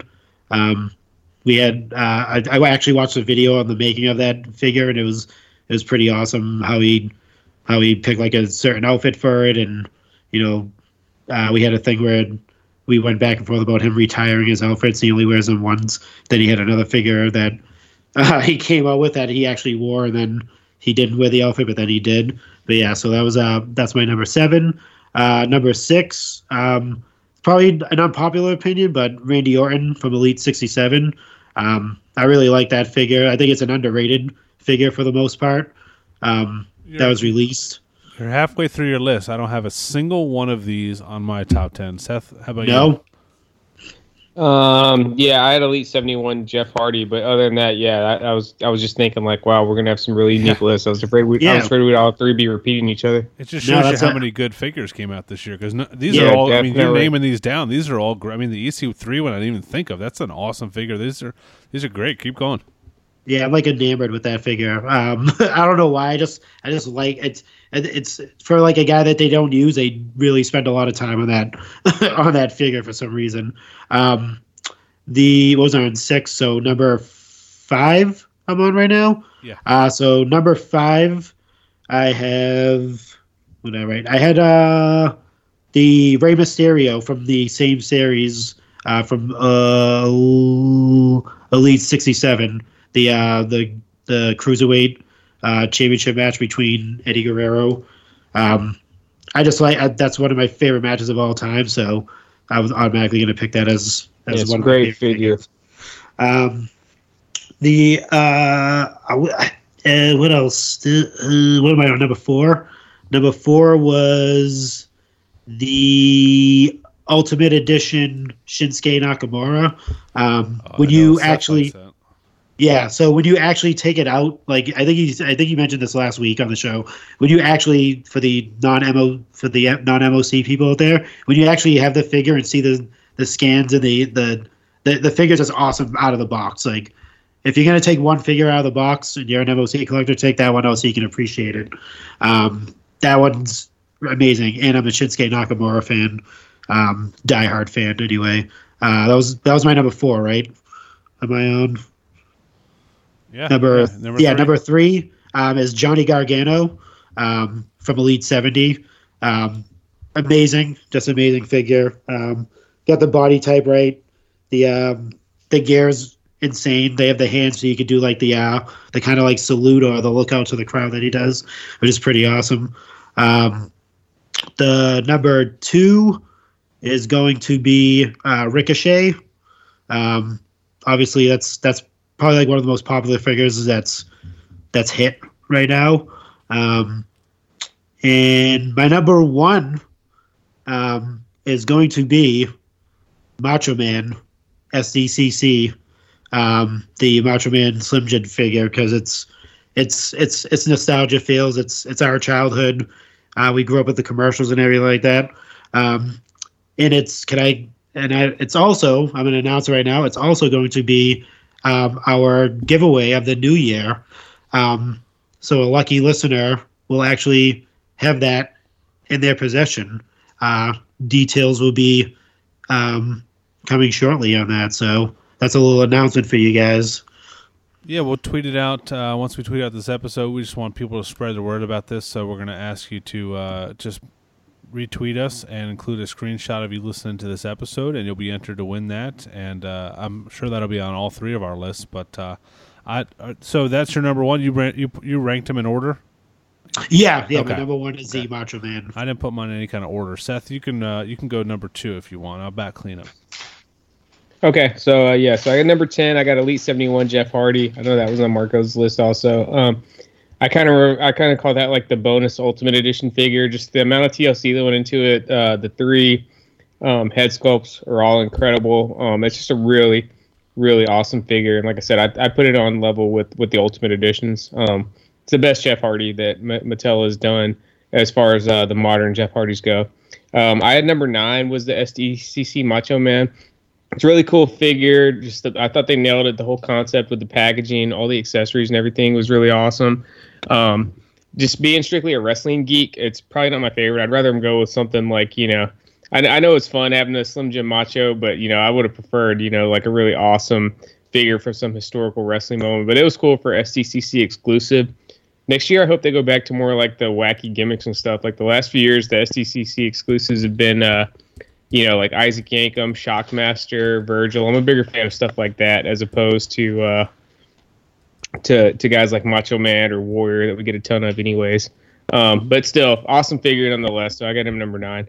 Uh, number eight, even though this wasn't necessarily one of the 10 best figures of the year, I thought we still need to show a little bit of love to the basic line. And I think the best basic of the year was uh, Basic 101 Sarah Logan. So I had her at number eight. I just thought that was a really awesome figure. I thought it was kind- you know kind of like an elite minus the articulation, just the amount of, of TLC they put into that one.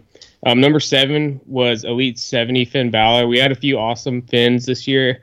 Uh, I know Marco had the Ultimate Edition on his list, but I thought the the paint job was a little bit cool on this one. It was from NXT uh, Takeover UK when he had his Jack the Ripper look going, which I had for the longest time. Um, I kind of thought that one was going to be off limits to Mattel because you know it, we live in super PC culture. And I thought you know people may be offended that you know Finn's dressing up as like a, a you know a serial killer or whatever. But uh, it's really cool figure. It Looks really good out of the box because they nailed it. The the paint job on his back and everything. Um, so really like that one. Uh, number six and number five are kind of tied together. I think they're both. Um, you can make a case for either one of them being the best female figure of all time, but uh, I got number six is Elite 65 Nia Jax. Number five is the Ultimate Edition Ronda Rousey. I think both of those figures are just awesome. Um, like I said, they just really uh, ca- capture both of those superstars perfectly, and they're definitely two of, uh, I, I think, the two best female figures we've ever gotten. Number four, uh, same as Marco, I had Shinsuke Nakamura. Um, he, he nailed it on, on the description on that one, so I'll leave it at that. Uh, number three. So the cool thing is my top three, none of them were even on uh, Marco's list. So again, like you said, Phil, I think that just points out what an awesome year for figures it's been. So number three, I had Elite 64, Pete Dunne. Again, I don't necessarily think that was one of the 10 best figures of the year, but just historically speaking, I think that's a very significant figure. Um, it's the first Pete Dunne we've got, obviously, but it really kind of ignited this whole craze we've had this year of the, uh, the the chase figures. You know, I think that's been the biggest development in the Mattel WWE line this year. He wasn't the first chase figure we had in Elite 63. There was Bob Backlund, but as cool as it was to finally get Mr. Backlund in the line, he wasn't really uh, moving the needle too much. You know, I think uh, he was, you know, somewhat easy to find, and like I said, just didn't generate a lot of excitement. But Pete Dunne, being an up and coming superstar with you know just unlimited unlimited potential and being a really cool figure, that's what really got the hunt going. You saw those eBay prices were going for, you know, around 150 bucks uh, when it was first started to hit, and I think that. Uh, all the excitement he generated has really carried the, you know, has really kind of driven the the interest in the line this year. Number two, I had Elite 68 Mabel. Um, again, I talked a lot about that figure last week. Just an awesome figure, a lot of unique parts. They just perfectly captured uh, Mabel from his brief uh, main event run back in 1995. And then number one, uh, the Brood Hardys. Uh, it was one of the best ringside exclusive ever, and they just killed it. You know, it was an iconic look for these guys. Um, it was my favorite period of the Hardys. You know, that kind of 99 through 2001 run. Um, and they're just awesome. You know, they really uh, knocked out of the park. It just it it just really makes me want to play. That's the other thing. When I see those figures, like I just want to play with them. You know what I mean? I know you're an MOC guy, Phil, but as soon as I saw like the picture of those, I was like, man, I just want to get these in a ring and just you know have some matches with these guys. They just they just look like a ton of fun, and uh, ringside just nailed it. So that's my top ten of 2019. Very good stuff. What was number four? I missed it. Uh, Shinsuke. I said Shinsuke. same as Marco. Yeah. Uh, the ultimate. yes. Yeah. Okay, that makes sense. Okay, Okay. So I gotta I gotta put mine in order. I have a couple honorable mon- mentions. One of them being Pete Dunne. One of them being that Aleister Black NXT. Uh, I decided to put this one on here just because I, I love it. It's probably one of my favorite female figures. Uh, we ha- I have is the NXT Ruby Riott. Just the the tattoos on it look really awesome. It's just a very detailed. I mean, they like you said, the TLC that you put on that figure uh, was really really cool. I have that uh, uh, Brood Elite two pack. I'm really surprised that Marco, as a uh, as a Jeff Hardy fan, didn't mention that. That's an awesome set of figures there, man. And um, we gave away one of those, a set of those earlier this year. I have put the Mustafa Ali. I guess he was just Ali at the time, but um, that figure, that elite figure, is just you know just a, looks like a superhero. It's super cool. My son wants him for Christmas. Um, it's going to be awesome.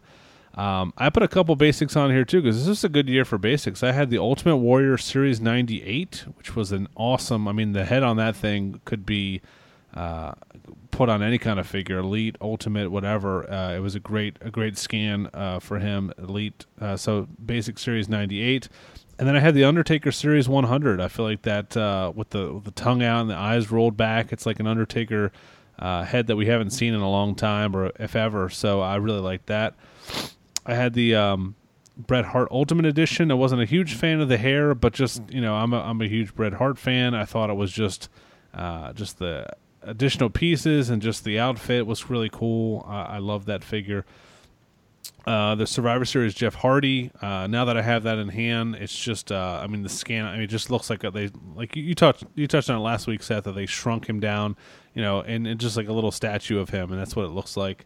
Uh, I had to put the King Mabel on my list, and my number one is the uh, San Diego Comic Con Macho Man Slim Jim is my number one. I mean that's that's my final. I don't know if that'll be my number one of the year, but that's my as of right now it is. So. Oh, and King Mabel too. I had King Mabel as my as my tenth. So uh, that's my ten there. So uh, I need to put those in Awesome. order. But uh, yeah, we are going to give away. Uh, it was on all three of our lists. I don't know if there was many that were on all three of our lists, but that San Diego Comic Con Slim Jim Macho Man, we gave away one of them earlier this year. TJ McHugh donated it, and now Marco is going to donate one as well. And uh, that'll be a pretty sick giveaway. But we want to hear from you guys, and if there's any figures that we forgot, um, uh, we didn't really talk about this, guys, but is, is there one that stands out? Is and this is a great year for Mattel. I can't really think of any that were really bad, but was was there like a, a, a worse figure of the year for you guys that you just looked at and were like, oh, what is this? Hmm. Give me a second to think about it. I'm sure I can come up with something. Okay, yeah, I couldn't I couldn't think of anything myself. I mean, obviously that Shawn Michaels uh, retro figure uh, was pretty pretty damn repug. Um, and- Um, Yeah. dude, dude, we actually got Dude Love at the end of 2018, but I don't think he was on pegs until 2019. And I think that's one of the worst that Mattel has done. Yeah, that was pretty bad. The Major Brothers had a good time making fun of that one. Um, nobody, Mick Foley was pretty horrible. WrestleMania Mick Foley was pretty bad. yeah, that one's bad too. They haven't really done too well with uh, Mick Foley over the last twelve months, huh? No. Uh, yeah, I mean, there's a, ooh, I don't know. Yeah, there there hasn't been too many misses this year. I'll tell you, I'll tell you what, man. There's a, a ton of good ones. I suggest following D Freedom thirty on Instagram if you don't already.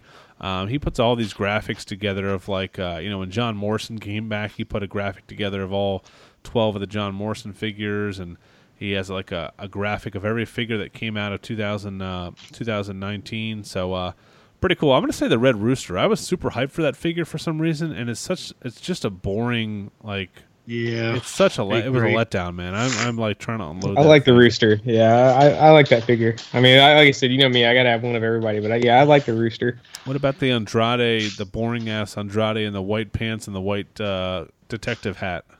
The NXT, yeah. But yeah, the Uh, problem with that it just came out like four years too late. If that would have came out Yeah. at the end of 2015 or into Yeah. 2016 when he was still wearing that stuff, it would have been fine. But that figure was years old by the time it came out. Yeah. One that I totally forgot about was the um, the Retrofest because it wasn't in stores or anything. Retrofest Mister Perfect was uh, was a pretty cool looking figure. Yeah, yeah, that was a good looking one. Yeah. And uh, so yeah, that's that's our list, and we stick to them. So uh, hit us up with yours at Chick Foley Show on Twitter.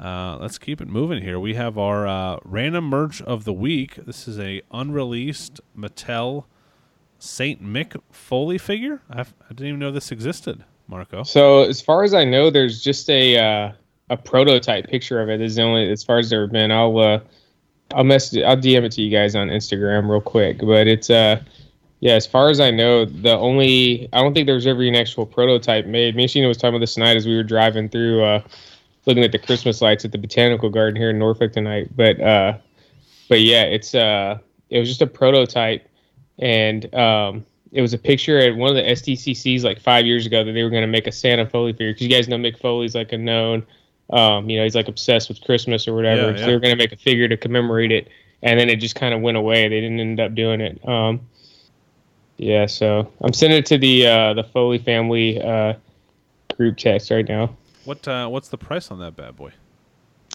Well, that's the thing. So the, this is this one's going to require a little bit of effort for somebody to track it down. You're going to have to find the prototype and buy it. So I don't know. If you, Oh, I've never seen oh. a prototype leave. Lit- Literally, it's just like a graphic mock-up of it. Oh wow, okay. That, I mean, that, that- I'm sure that would have sold though. I mean, that was like I remember he had like a movie he came out with, or there was a movie about like people that dressed up for as Santa, and then he was. I think he was a part of that. So you know, Yeah, he did a. It was like a documentary. It was Yeah. on. It was on Netflix. I'm not sure if it's still on there, but uh, yeah, I actually watched it. It was it was pretty interesting. It was basically him transitioning into becoming a uh, a like a like a Santa, and then like he it, it follows also other um, gentlemen that are actually Santas throughout the whole year, not just uh, during the holiday season. Like they live the Santa gimmick, um, and there's like a, a Santa Claus um, convention that they go to as well, where they meet other Santa Claus is is from across the country, which is uh, was pretty interesting. Actually, I mean, it sounds like it's a boring documentary, but it's actually just to see that side of like how Santas live after the holiday season was pretty interesting. Some of them, are, some of them are bikers. how Santa's live. how Santas live outside of the uh, holiday. Yeah, some of them have just like regular. They're real estate agents. They're like, and they but they wear like their Santa Claus clothes. Like they wear like candy cane button down shirts and like Oh they'll live the gimmick throughout the year. It's it's pretty it's pretty intense. That is that does sound pretty intense. Yeah, if you, if you want to watch that, Marco will get you the name of that. Uh, I do want to. Uh, we we we slacked on this, or I slacked on this last week. Our good buddy TJ McHugh was giving away a uh, mint on card or mint in box, I should say, Hounds of Justice three pack with uh, Dean, Roman, and Seth uh, to one of our listeners. He decided he wanted to donate it. And I was like, "Hey, man, who do you like?" Usually, when we do a giveaway, we have like, you know, make sure you follow this person, uh, you know, because TJ is donating the figure. He's like, "Well, don't do me. Like, pick, you know, I'll, I'll pick somebody off of the Facebook group."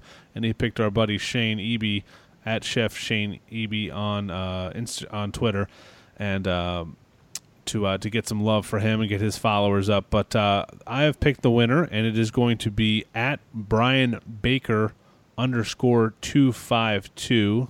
So nice. Brian, you are winning that uh, that beautiful set of figures, and uh, you have the Office uh, in your in your Twitter bio. I see here, so I'm already a, a big fan of you, Brian, because that's my favorite TV show of all time. Um, but Brian, yeah, uh, just send me your address and the DMs, and I will make sure that we get TJ to send that out to you. And uh, like I said, we'll be doing another giveaway with Marco's uh, Slim Jim Macho Man, and I think first of the year uh, we're going to give away that uh, Goldberg from Elite 74 because uh, Sheena already has one. I don't need it, so uh, what better person to give it to than one of our awesome listeners? So uh, that was our um, random merch of the week. Let's get into our retro wrestling recommendation of the week, sponsored in part by ProWrestlingTees.com. Oh, this is a good one. Survivor Series 92, Marco. Yeah, this is a this is a this is not a uh, Marco pick. This is actually a uh, Sheena pick. She Oh, actually picked this okay. one. Um, Sheena, yeah, it- Sheenatron. yeah, Sheena try. Maybe you can pop her in at some at some point during this. But uh, yeah, it's an awesome card. Uh, obviously, the main event, Bret Hart champion defeats Shawn Michaels via submission. Um, but the main reason why we picked it because obviously it's the holiday season, it's Christmas, and uh, Bret Hart uh, actually celebrates with Santa Claus, which is pretty cool. So um, you get to see um, two two iconic figures um, Iconic. meet up. iconic. Uh, you get to see them uh, collide. But yeah, if you you have the chance, if, if you can't watch the whole pay per view, uh, obviously definitely watch the uh, the Bret Hart Shawn Michaels. Um, Undertaker Kamala Kamala's not bad either because that was like a pretty cool feud back in the day. But yeah, definitely uh, definitely check it out if you you get the you get the time to do it. Yeah, this is one. This is with the uh, the Ultimate Maniacs too, right? Yep, the ultimate. Yeah. It was supposed to be the Ultimate Maniacs, but they remember it up being the uh, the perfect team. oh, Mr. 'cause Perfect. Yeah, Yeah, Yeah, Mr. Ultimate Perfect Warrior got fired. Savage. Perfect took the spot. Yeah, Yep. they still made figures for the for they they made both the Ultimate Maniacs figures. And then the Macho Man was an elite, and then I think the, they did a defining moments right for uh Yeah, Yeah. I think those Yeah. figures were based off of a uh, off a promo on a episode of WWE Superstars. As far as I know, I think they only actually had one match on TV. Yeah. Um, you also get to see the uh, the stylings of Virgil um, as he faces Yokozuna. If you uh, you have three minutes to spare, that's how long the match is. Hey, as a Wow. kid, uh, I loved when Birds Virgil turned babyface.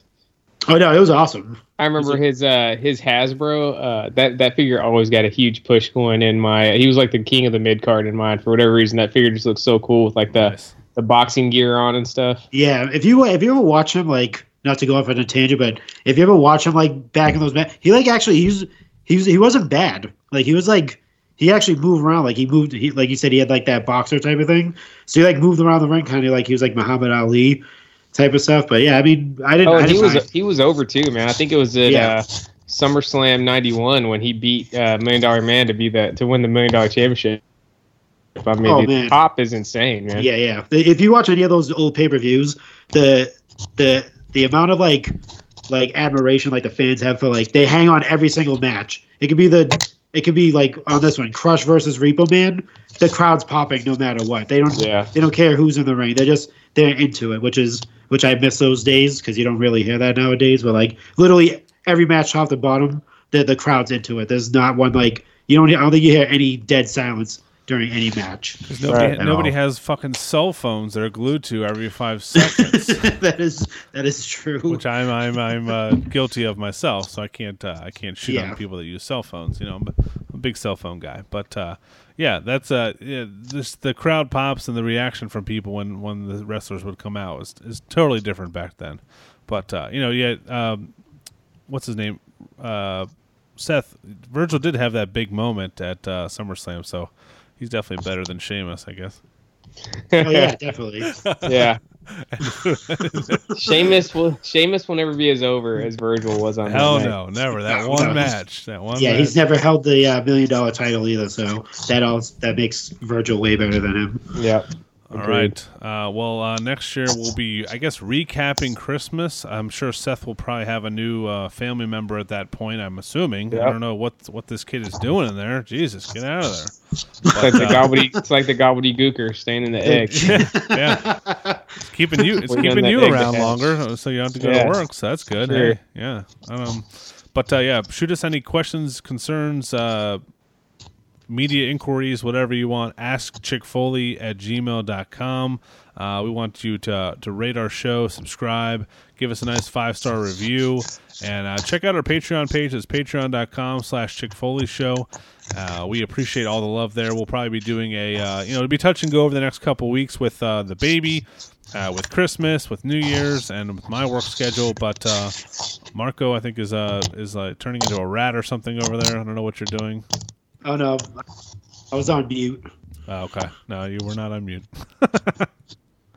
but uh, nevertheless, thank you guys. Uh, Seth, as well, two weeks in a row now, you've filled in amicably. Uh, that uh, you've been you've been great, and uh, best of luck with everything. If we don't talk to you uh, before the holiday, uh, Merry Christmas to you and the baby face and and everything. Uh, best of luck with uh, the future arrival. Thanks guys, it was a pleasure. Yeah, man. Marco, thank you as always. Everyone, uh, be sure to uh, check us out, listen to this episode, and uh, check us out on Twitter. We were all we're gonna have that contest for the San Diego Comic Con Slim Jim Macho Man. So check it out. We'll be back with you guys soon. Uh, until then, stay classy and uh, see you then. Bye.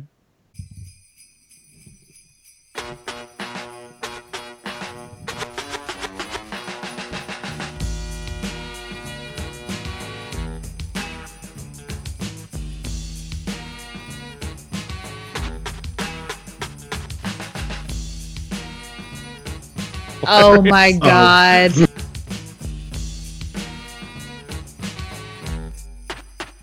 Does she have that shit in her mouth the whole time?